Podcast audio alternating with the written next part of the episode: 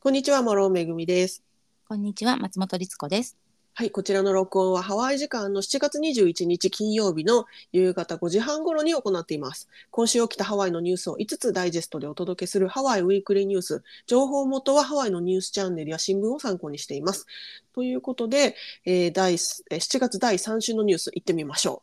う。はい。まず一つ目、うんはい、ハワイでは自然災害への備えが不十分ということが分かったんですって。あのー自然災害というとね、まあ、いろんなものありますけどちょうどあのハワイはあのカルビンカルビンが過ぎ去った っていうカルビンというのはあのトロピカルストームっていうあのハリケーンよりももうちょっとランクが低いあの嵐みたいなやつですよね。そうですね。熱帯性低気圧熱帯性暴風雨とかって言われるやつがあの来るぞ来るぞって言ってあの結構ハワイ島は大変なことになるんじゃないかって言われたんだけれども実際はね、まあ、雨はたくさん降ったけれどもそれほど大きな被害がないままあの幸いにも過ぎ去ってくれたって感じだったみたいなんですけど。はい。で、えー、と実際にですねそのカルビンが来る前にこの研究発表されたらしいんですけどね、ハワイ大学の研究者が、えー調査して発表したデータによるとハワイのほとんどの家庭が自然災害に十分な水とか食料とかあとあの薬とかですねあの怪我のお薬とかあの常備薬みたいなものそういったいいわゆるなんなんて言うんでしょうねこう災害時のあの持ち出しルックみたいなうん。やつ日本でいうそういったものの備えをがほとんどない家庭が多いっていうことが分かったんですって。いや、正直我が家もやってないですね。うんうんうん、でねこれねどういうことかっていうと実はそのハワイハワイ緊急事態管理局っていうのがあるらしいんですけど、ハワイエマージェンシーうんちゃらうんちゃらアソシエーションみたいなとこがあるんですけどここはですねここここの期間は、えー、と14日分の食料と水をあの備蓄してくださいねっていうのを言ってる推奨してるんですって。でうん14日分っていうのがほとんどの人があの揃えてませんよっていうことなんですって。だって14日分ってさ、うんそうそう普通置いとけないよね、このそう狭い家に。そうなんですよこれ相当大きな倉庫がないと、ねえ。それでさらにその大家族だったりする場合はもうそうですよ。ね水だけでもさ、何ガロンとかでしょ、そうそうなんですよ。えっとねあの決まってるんですよね大体1う日ん1人1日1ガロン1ガロンは3.8リットルなんですけど、うんうん。うんだからそれがかける14でしょだから、うんうんもうすごい量じゃないですか一。人暮らしでも14ガロンって さ、その絶対置けないでしょ。物理的にね送り合いを受けないそう風呂に何杯貯めとけばいいんですかって話ですよ。うん、なのでこれは相当無理があるんじゃないかって話なんですけどあの通常はですねあのアメリカの場合はあの連邦緊急事態管理庁っていうところがありまして、はい FE FEMA というあのところなんですけど、はいこの FEMA はですね一般的には3日分の備蓄を推奨してるんですって。うんうんうんうん。であの今回のあのカルビンが来るよってなった時もこの FEMA の人たちがハワイに来てあのいろいろあの大変なことになるぞっていう備えをしてたりとかしてたらしいんですけど、まあ、はいそういう期間が基本的に推奨してるのは3日分ですよ。であのハリケーンに弱い弱いとかそういう自然災害が頻発するような州ではその3日分が7日分にあの格上げされるみたいな場所も一部あるんだけれども基本的にはうんうん3日分なんですって、でも格上げされたとしても7日分だけどハワイはその倍の14日分でなぜ14日分って言ってるかというとうんあのハワイっていうのはもう他の場所から離れてるじゃないですか。そうですね。海の物資がね、届きにくいですかうんらね、そうなんで確すかに。そうなんですなのであの完全にこの物流とかが遮断された場合にあのもうなんていうんですか島の中にある食べ物だけはだともうすぐ枯渇しちゃうからそれぞれみんなおのおの準備しといてくださいねそれがやっぱり12 14日分は必要ですよっていうことなんですっていや、あの、理にかなっているような気もするけど、気もするけどねっていそうう気もするけどそもそもそれだけのものをみんなが持っておけるほどの国土国土とは言わないな州土がないのですここにはね。そうなんですだってほとんどがあのやっぱり集合住宅マンションとかねよ。コンドミニアムととかに住んでる人がほとんど、まあ、特にホノルルはそうだと思いますしそうなるともうこれどうしたらいいんだろうっていうねだから個人個人にこれを任せられちゃうのもまた辛いっていうかね。そうだから本当のまあんどねオペレーション難しいですけどやっぱり本当にそう思うならばこの島は危険だと思うならば、うんそれなりの備蓄をある程度公共の場とかオフィシャルなところがね、うんなんか用意するとかにしないとそれはい個人に委ねるのは大変、だって本当に置いとくとこないですもん日々のい、生活ですらうんストレージが欲しいなと思って生きているのにそうそうそう例えば、そうですよね例えば我が家の4人暮らしとしてでこの狭いコンドミニアムにですようん14日分の水かける4人なんて、うんまずもうそこが抜けるしうんあのそれにプラスもちろん食べ物と薬とうんにゃらかんにゃらでしょ、うんほんと一部屋以上潰さなきゃ無理だものいや本当そうですよねだからうん一部屋そういうストレージルームみたいなパントリーみたいなのが、ね取れればいいけどね、うんあるお家じゃないと無理でしょうしねいやなんかすごいこれ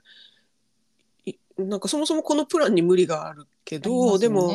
あの14日分必要ですよという意味もわかるからなんか怖いなと思ってしまいますね。いや怖いでそすうでなんか前にありませんでしたっけあのハワイはあんまり耐震とか してないよみたいなニュースもあったじゃないですか、はい、だからあのホノルルの家だったかなあの、ね確かオアフ島の家は6割ぐらいがあのそういったハリケーンに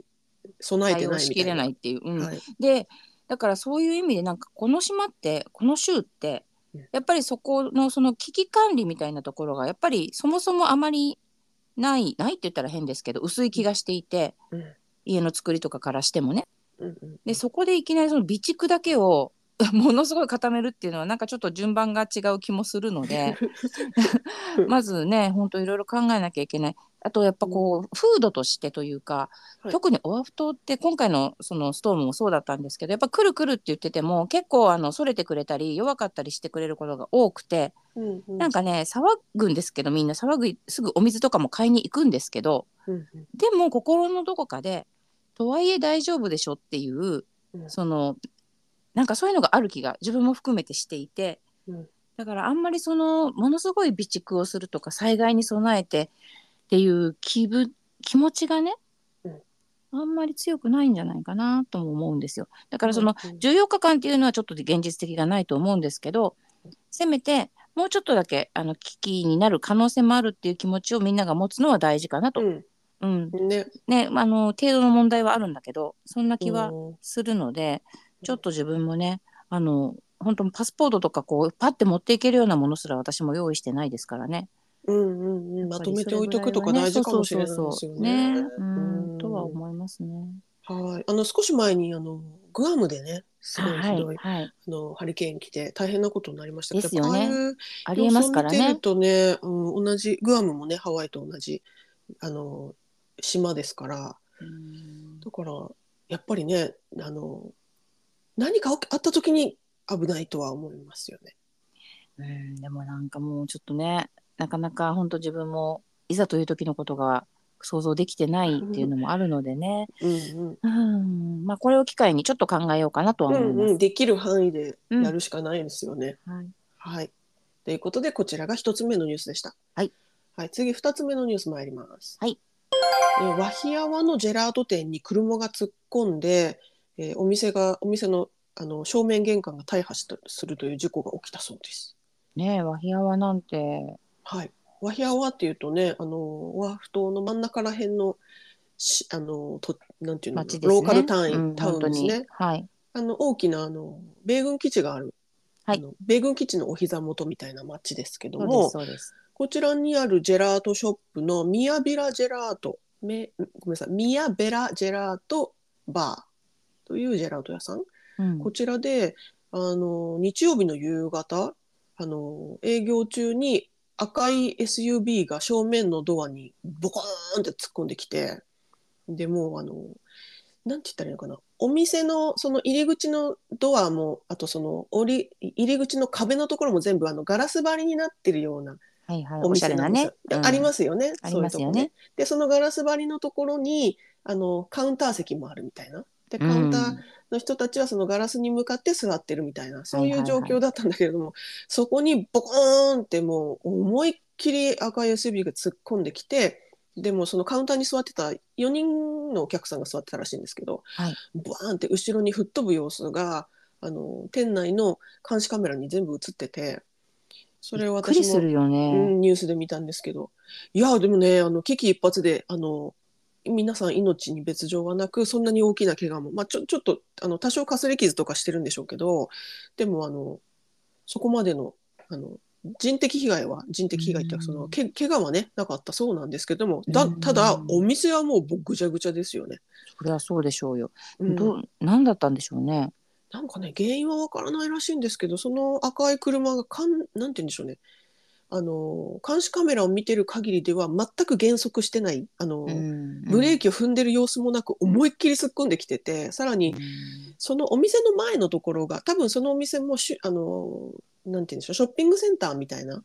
こだと思うんですよ、ちょっと他のお店も並んでるようなところではい。お店の前にあの車が止まってるパーキングになってるみたいなそういうとこだと思うんですけど、そのお店の前に止まってた何台かの車にも思いっきりバコーンって当たりながら あのお店に突っ込んできてるっていう状態で運転手さんは大丈夫だったのかしらね。で運転手さんの映像も普通にあのインターネットに流れてるんですけど SNS とかに、はい。もうバチクソブチギレてんですよなぜあなたがぶち切れるあなたがやったのよ。 そうなんですけどだから多分わかんないんですけど多分何かしらのトラブルが事前にあってそれであのなロードレイジじゃない実力行使けどえそっちあの だからお店とは全く関係ないいざこざだと思うんですけどね。ううんんびっくりしたお店に恨みがあるから突っ込んだのかとい思っやた多分なんかそうじゃないよね車、ドライバー同士の何かいざこざがあったのかわかんないですけど何かしらの喧嘩があったんじゃないかっていうふうにこのジェラート屋さんのオーナーさんは言ってるみたい ですけどただジェラート屋さんからしたら被害者本当にもう完全完全にとばっちりじゃないですか100%とばっ本ちり当だよで、ねひどいねでこれちょっとお店のね営業再開のめども立ってない状況なんですって。笑い事じゃないけど本当そうだよねうん。うんいだやからもうお店の方としてはもちろんこのコミュニティが大好きだしあのコミュニティのためにと思って今までねビジネスをしてきて今後もしていきたいと思ってるけども本当にこれを再開できるかどうかはちょっとこれからもなんかあの検討しなきゃいけないみたいなそんなこコメントをあのインスタグラムに発表してられたみたいでいやこれで閉店ってなったらもうあまりにも不憫すぎるなと思ってしまいましたね。いやいやいやでも何なんだろうちょっと理由が例えばあのよく日本のニュースとかで、うんあの駐車場に止まってた車がうんうんバックとこうあれをギアを入れ間違えてなんかはい突っ込んじゃったとか、うんうん、ありますよねねよくコンビニエンスストアに突っ込たんだまりとにか、ねねそういう映像あるじゃないですか、うんうんあの間違えましたごめんなさいみたいな、はいでもそうじゃないんだもんねそうじゃないんですよ全く間違ってないんだもんね全然うん違うところからボコーンって来ててもうその前にあのお店の前に止まってる車すらもう,、ねえもうみんなな飛ばなっちぎりだ飛よねばしてというか、うんうん来てるのでいやいいややーちょっと上うん手尋常じゃないですね。でもまあ幸いに怪我人がいなかったっていうのは、本当ね、いそれでなんて万が一本当にねちょっとした何かで命に関わることも全然ありえますもんね、うん車を思いっきり突っ込んできたらね、車のね前面もかなりあのべこボコボコっていうかぐちゃぐちゃになるぐらいの衝撃なので、本当にそれはだから人のあれがなかったのはミラクルもちろんミラ怪クル我とかはですねよあれですけどお見舞い申し上げま本す当にがだってそこになんかうん歩行者がいたらと、ねもしねいたとしたらねもう相当なことなので。本当ですね、ということでこんなニュースがありましたということで、はい2つ目お伝えしました。はい、はい、次3つ目のニュース参ります。はいえーハワイで梅毒感染者が増加中だそうです。これあの、うん世界的に梅毒増えてるみたいですね。なぜか。なんか日本でも、ねうんなんかニュースで見ました増えてるとうのがありますし、あの州保健局は特に妊娠の可能性がある女性や妊婦さんに対して胎児への感染を防ぐために梅毒のスクリーニング検査を受けてくださいねっていうふうに、まあ、妊婦さんに呼びかけるとともに医療従事者医療提供者に呼びかけているということだそうです。はいうん、あの梅毒って自覚自覚症状って言うんでしたっけあの、うんうん自分で感じるなんか病気感染してるなっていう症状がすごく薄いために、うんあの感染に気づかないままあの広がっていっちゃうっていうのが怖いところなんですってねうんどうやら。うんうん、でなるほどでですねこの、えーまあ、梅毒にかんえっと、感染してる方が妊娠するもしくは妊娠してる状態で梅毒に感染すると胎児にもその米国が感染してしまって、まあ、死産になったりあの難産おあのお産の時にすごく大変だったり、また生まれてきても子ども自身にあの健康的な障害があることがすごく多いので、やはりこれはあの初期に対策するとであの感染初期であればあのかなり根治する可能性が上がるそうなのであのなるほどうん、だそうなんです。でねこのニュースで私ちょっと注目したしたいというかあの驚いたところがありまして、ハワイではその、まあ、梅毒が増えてる感染者が増えてるイコール、まあまあ、結果的にその、えー妊婦さんのえー梅毒感感染者とかあとその新生児のとか乳幼児の梅毒感染者っていうのも増えちゃうんです増えてるんですって。うんはいでその感染してるあのななんていうんですかに乳幼児で感染しちゃ梅毒に感染しちゃってる場合のケースのほとんどがその妊娠後期まで妊娠検検査っていうか妊娠ケア妊婦ケアを受けてなかった人もしくは生まれるまで一度も妊婦ケアを受けてなかった人たちなんですって。うん、私もちょっとそこのニュースをあの確認してびっくりしたんですけど、うんそんなことあるあるのね。そうなんですって。あのーハワイではですね、実はその妊婦ケア、妊婦ケアって、いわゆる妊娠している方が、あのー産婦人科に行って、あの、いろんなね、検査をしたり、あの、お医者さんのアドバイス受けたりするっていうのありますよね。毎月ぐらい、あの、通はいって、はい、あの、赤ちゃん順調に育ってますよとか、あの、逆子だから気をつけましょうねとか、妊娠、あのなんだ、えー、と妊娠糖尿病になってないか検査したりとかそういうのありますよね、はいあのそういったものを一切受けない人っていうのが結構な数いるらしいんですよね。うんうんうんねなんかもしそれで受けてれば途中でねなんかはアいドバイス受けて、あの検査しした方がいいよとかあったかもしれない人たちがそれをしてないってことだよねそのチャンスもなかったってことだよね。はい、うんうんうんもしかするとそういうそのうん医療のうん保険の関係とかでうんいけないっていう人がうんいるのかなと勝手に勘ぐっちゃったりしたんですけどどうな多んでしょう分ね。そうなんじゃないかなと思います。えっとハワイでは約9人に1人の乳児が妊娠後期まで妊妊婦妊娠ケアを受けなかったか全く妊娠ケアを受けなかった状態で生まれてるっていうことなのうんうんうんうで、ん九9人に1人だから相当高い割合ですよね。ねだって10%以上ですから。うんうんううんんで多分これはニュースでは語られてないですけど私もこの割合こんなに多いのはきっと保険の関係だろうなと思います。ただしあのメディケアとかあるじゃないですか。だからあの本来は受けられるはずなんだよね。そうなんですいろんなちゃんとはい仕組みがあって。うん、アメリカあのハワイでもその低所得者の人もしくは全く無収入の人たちでも入れるあの保険とか、まあ、そあのそういった医療サービスっていうのは提供されてますから、まあ、そういったところにアクセスすればいいんでしょうけどそもそもそういうところにアクセスするということ自体がしづらいもしくはそうしたくないという人たちがやっぱりすごく多いのかなっていう。ねえちょっと、うんうん、わかんないもちろんねそこは推測に過ぎないんですけど、はいまあでも数字的にそういうのが出てきてるっていうことであれば、うんね、もしかしたら何かこう改善できる余地があるならね、うんとも思っちゃいますしはいうんねうんいろいろちょっと考えさせられますよね。はい。で、梅毒ってね、あの、別に妊婦さんだけじゃなくて、みんなにうつる病気うでんすかうん、もら、ちろんもちろん。うん、あの皆さん、私も含めですけど、気をつけましょうということですね。あの、はい初期だと、あの、感染初期だとすごく、あの、治しやすい病気だそうなので、うんあの、気づいたら、すぐにうんお医者さうんんに相談するのがいいみたいですよ。なるほどね。うん。まあでもねそれがせ世界的に、まあ、ハワイもですけど世界的に流行ってるんだとすればちょっと頭に置いとくのもいいかも。なんかうんね、結構あの日本ではしかがはいわーって流行ったりとか、いなんかその時にやっぱりこう今それが流行ってるんだっていうことを知っておくだけでもねうんうんなんか気づきになることもありますからね。そうですよね。ううんん。うんうやっんぱりこういうのって知らないとどうにもできないそこうそとうなのそうそう、でね。うん、ね知っておきましょう。はい。はいということで、こちらが3つ目のニュースでした。はいはい、次、4つ目のニュース参ります。はいえーモンクシールの死因は犬に襲われたためということで発表されました。これうん何かと言いますと、あの6月12日にオアフ島ノーシュショアで生後4ヶ月のハワイアンモンクシールのホーバウレフワちゃんというあのモンクシールのな赤ちゃんじゃないんだけど、まあ、子供ですね、はがいいたんですけどそのその子供が、えー死亡している状態でノーショアで発見されたでこれ、れはあの病気とかで死んだんじゃなくて明らかに他殺体というかあの何らかの外傷があって亡くなってる故意に亡くなってるからっていうことで、うん犯、人は誰だということでねあの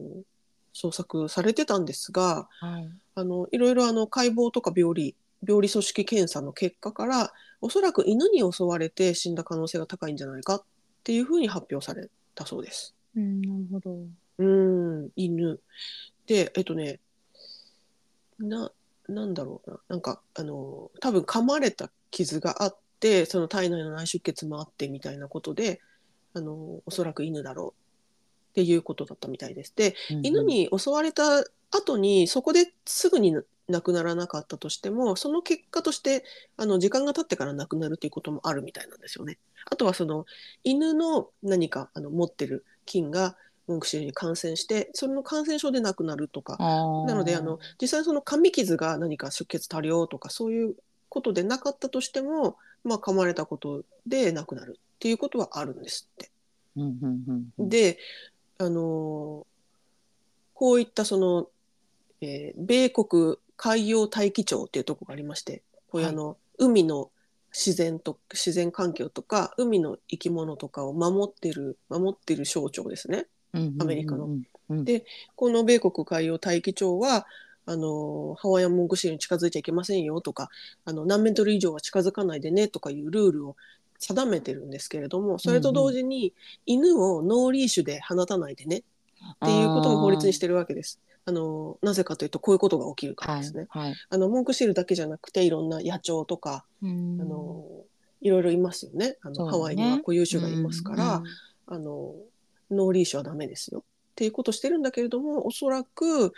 まあ、ノーリーシュで放たれた犬がモンクシールを襲ったのか、まあ、リーシュ付きで襲ったんだとしたらもっと問題ですけどもちろんね。うーうんん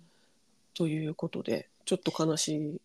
結本果当になりまでしすたね。なんかね、みんなで守っていきたいなって思ってるところですけどね。うんうんうん、でもまああの、ね、人間の殺人事件と違ってじゃあこれをどの犬が殺したんだとかうんねそこまではきっと調査されないでしょうから。そうですね。うーん、もう、ね、呼びかける、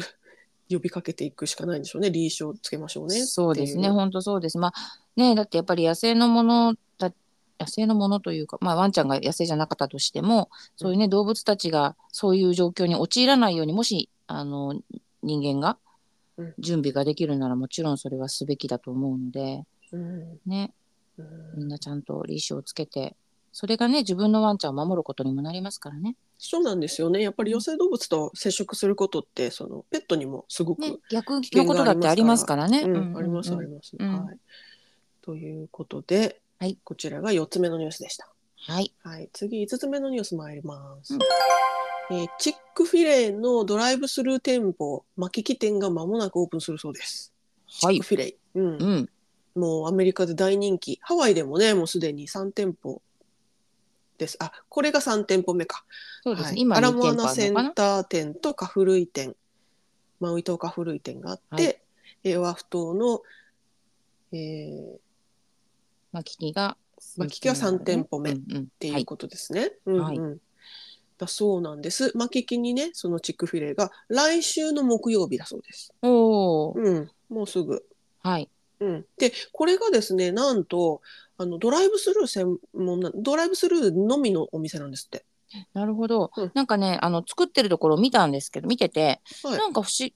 ょすごい看板が大きいから、んうんおおと思ったんですけど、確かにね、そんなにこう、イートインな感じじゃないような気もしたんですよね。そういえば。うんうんうん、なんかそうみたいですよ。あのーへーなるほど。そうあのなんだえっとウォークインでも買えるんですだから車で行くひ必要はない必ずしも、うんうんうん、歩いて行ってもいいんだけどそのウォークインでやるあのなんだ注文するとことドライブイン車でい行って注文するところの窓は違うんですって。なるほどなるほど。なんだけどそのダインインと呼ばれるいわゆる店内での飲食はできない。うーんで持ち帰って食べてねっていうなんかそんな専門店。ね不思う議んですよね。はいまああの辺もちろん車で行く人が多いでしょうし、まあ、イートインうーんどうかなと思うけどうんちょっと不思議ですよねファストフードで食べるとこないってもう最初から宣言するのね。ねうんしかもその、それを巻き木に作るってね本当よね。なんかあのもうちょっと高速道路沿い的なところだとこういうこともあるのかなと思ったけど そうですね。巻き木ってなん確かか住宅街だしドライブスルー専門、でもね巻き木だけど私が見たところ、なんかちょっとうろ覚えだけど、えっ、とキング沿いのはいはいはいちょっとこうダウンタウンに近い方の、うんあらもアナみたいなあの辺の巻き木だったような気がするのなんでかね、1056サウスベレタニアストリートだそうです。そうだねベレタニア沿いだからまあうーん車ですっと行けたら便利な場所ではあると思いますけどね。うん、うんそっかそっか。うんまあじゃあ、まあそりゃそうですよね。ちゃんとマーケティングとかして。とは思い ますが分かんないですけどねやってでまもすよね。。うん、うんでも本当に大人気なんだけど実は私まだ行けてないんですよねアラモアナ店。ああ、どうなんでしょうね。混んでんのかな。だっていつ行っても混んでるっていうかあのあそこ日曜日休みなんですよねチックフレイってうねんあのアラモアナにありながらもよえ、すごい。そんなことあるんですね。そう日曜日はもう全店休みなんですよねあのお店ってへでーだからあのマッカイマーケットにあるんですけどアラモアナのはい。日曜日はくあそこだけ暗いの クローズなんですよだからやっぱりこう私もなんとなく週末に行くことが多いので土曜日はむちゃくちゃ長蛇の列だし日曜日は閉まってるのでちょっとあのうん行く機会を逃しております、そうなんだ。面白いですね。あ、うんあでも本当だ。このね、全店舗巻きでしょ木店もマンデー through サタデーだから日曜日はお休みなんだ。そう全店なんですってそうなんですねそう。よくアラモアナ許したなって思ったんだけどもうチックフィレーだけやっぱりそうそうそう特別特別扱いなのかな。 特別枠へえ面白い、ねなるほどこのチックフィレーですねあのーえっとね巻き木店オープンを記念してあのなんか、えっとハワイフードバンクに2万5千ドルを寄付うんうんうんうんねそういうのは素晴らしいですよねあとねこのこれフランチャイズなのでこの巻き木店のオーナーさんっていうのがいるんですよね今言った、あはいはいのハワイフードバンクに寄付っていうのはチックフィレーチックフィレー社があのうん会社コとーして、ポレートがねはい、コーポレートが寄付する。はで、い巻き木店のオーナーさんは、このお店、巻き木店が、地元の医療ヒーロー、いわゆるあのファーストレスポンダはいはいーとはい呼ばれる医方療たち従事者とかね、はい、医療事従事者たちの100人を表彰して、チックフィレーのアントレメニューを1年間無料で提供するっていうことにしてるんですって。すごい太っ腹。本当ですね太っう腹ん。うん。いいですよね。うんうん、あとこのお店で、あのー余剰食品って出ますよね残り物とかね、ね、はいはい、使い切れなかった食材だったりあのさばききれなかった、あのー食べ物とかを、あのーそそういったものを再活用するアロハハーベストっていう非営利団体があるんですはねいはいはい、うんでこちらに寄付するっていうことも発表してるそうです。なるほど結構他のねちっちゃなお店でもアロハハーベストにその,、うんその日に食べきれなあの売り切れなかったパンをね、うんうんうんあのドネーションするとか聞いたことありますねそういえばうんそうなんですね、いいですね。うん。いやなんか私チックフィレイってあの反 LGBTQ とかあのをあのなんて反 LGBTQ 団体をこうサポートするような活動してたりとかっていうニュースが以前あってあんまりいいイメージなかったんだけど、うん、このハワイのチックフィレイはなんかそういったロローカルサポートみたいなことをしっかりされてていいなって思いました。そうですね。私もそのニュースね、今日のニュースで、ほうなるほどって思いましたけどね。まあちょっととりあえず一回行ってみないことにはうん並ぼうか な。ねえここだったらあのそんななんていうんですか席を待つためになら待つとかなないわけじゃないですか。そうで巻すきね。だったらそうでね。すね。うん。ちょっ とか言いながら渋滞とかになっちゃったそうりなんだですけどかねらちょっとあのちょっと間開けていきます。はい。うんあの変な時間帯に行くとか。ね、本当だ ね。はい、頑張りまはいす。ということでこちらが5つ目のニュースでした。はい、ということで以上今週のニュース5つお伝えしました、はい概要欄にソースのリンクを貼っていますのでご興味のある方はぜひご覧ください、はいえーごし今週もご視聴どうもありがとうございましたあありがとうございました、えー皆様もしよろしければレビューやコメントを残してもらえたら嬉しいですこの番組は Apple Podcast、Google Podcast、Spotify、YouTube などで毎週土曜日の午後に配信していますではまた毎週土来週土曜日にお会いしましょうはい、さようなら。さようなら